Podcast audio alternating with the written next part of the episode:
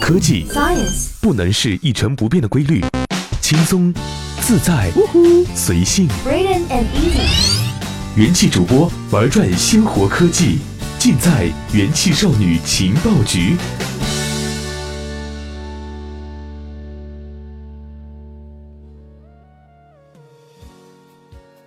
用智商捍卫节操，用情商坚守美貌。欢迎收听今天的元气少女情报局，我是珊珊。本节目由喜马拉雅 FM 独家播出。Hello，各位听众老爷，咱们又见面了。今天要和大家聊的呀，是一则北京卫健委在近期发布的简短声明。北京三十余家重点医院将共享二零一七年以来被公安机关处罚的两千一百余名号贩子的头像信息、身份证信息等等。未来这些人一旦进入医院，系统就能够立刻监控到这些号贩子了。这则声明让整个微博是掀起了对于用技术整治各类贩子的叫好风潮。对于这个决定，隔着屏幕咱们都能感受到大部分网友拍手称快的激动表情，而建议在全国进行推广、干得漂亮等相关评论均是获得了高票点赞。这次啊，倒是没有多少人对于人脸识别这项技术本身啧啧称奇了。毕竟在公共安防领域，这项应用已经十分成熟。张学友演唱会三抓逃犯事件，又有谁不知道呢？他来看我的演唱会，送上手铐两对。大家纷纷怒赞，这一次是真的把技术用对了地方。更有建议说，对于医院而言，还应该善用指纹验证、身份认证等技术手段，筑牢安全防线，铲除医院号贩子的生存土壤。当然，如果医院号贩子本身对你并没有什么触动的话，恭喜你，证明你是幸运的，因为你应该没有经历过生着病还要凌晨三四点在医院大厅排队排到绝望的感觉。怎么说呢？如果你现在在知乎搜索北大口腔医院，出来的大部分都是关于挂号的话题，这可以侧面说明一下北大口腔医院的挂号难度了。那么珊珊自己啊，之前是脖子疼，然后去挂沈阳的中国医科大的号，我早上七点就到那儿了，挂的还是普通号，结果等看到我就已经快到中午了，我的脖子都不疼了。所以啊，在饱受看病难问题困扰的病患看来，从整治票贩子为切入口来解决部分就医难的问题，绝对是一个痛到不能再痛的刚需。而恰巧在这个时候，人脸识别系统就能派上大用场了。其实啊，从技术上来说，对于大部分人脸识别技术公司，做基于静态和动态图像的识别算法应用已经没有什么大难度了。在提前录入相关人员头像信息之后，一旦这个人再次被装在连廊墙角的人脸识别监控探头发现，系统在对比之后就能够立刻识别并且发出警报。大概唯一不同的是，就是把公共道路、火车站以及小区常见的 AI 安防部署场景换成了医院，对号贩子进行追踪，就相当于公安场景下重点人员的监控。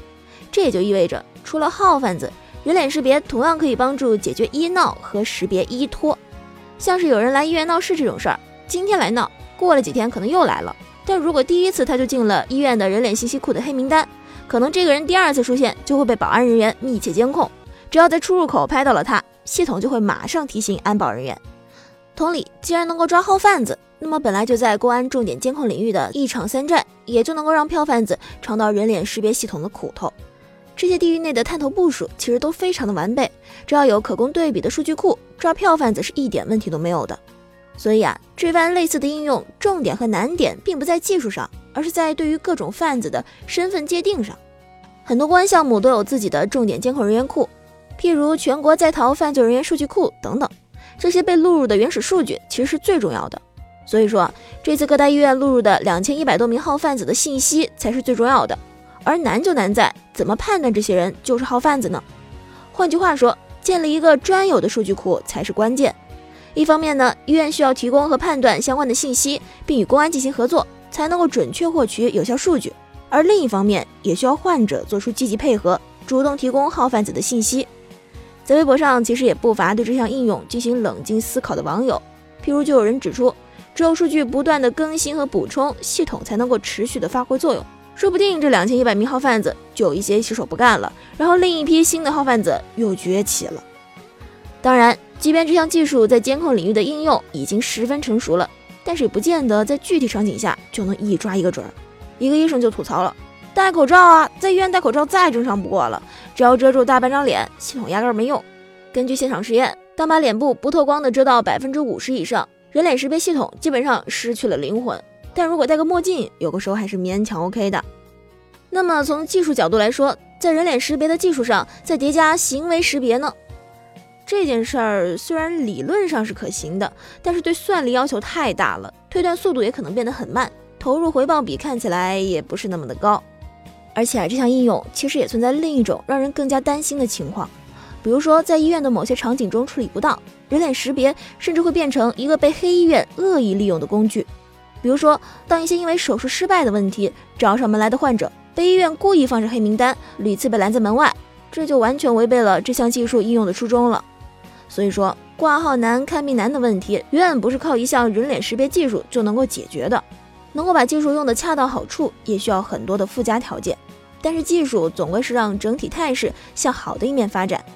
无论如何，就像这次的号贩子事件，之所以再次让人脸识别获得了较高的关注度，本质上还是因为能够稍稍缓解一下那些感受过挂号难的广大患者的发自肺腑的痛。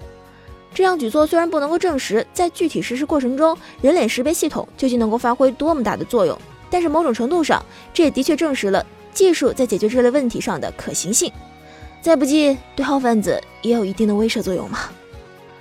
好了，今天的元气少女情报局就到这儿，我是珊珊，我们下期再见喽。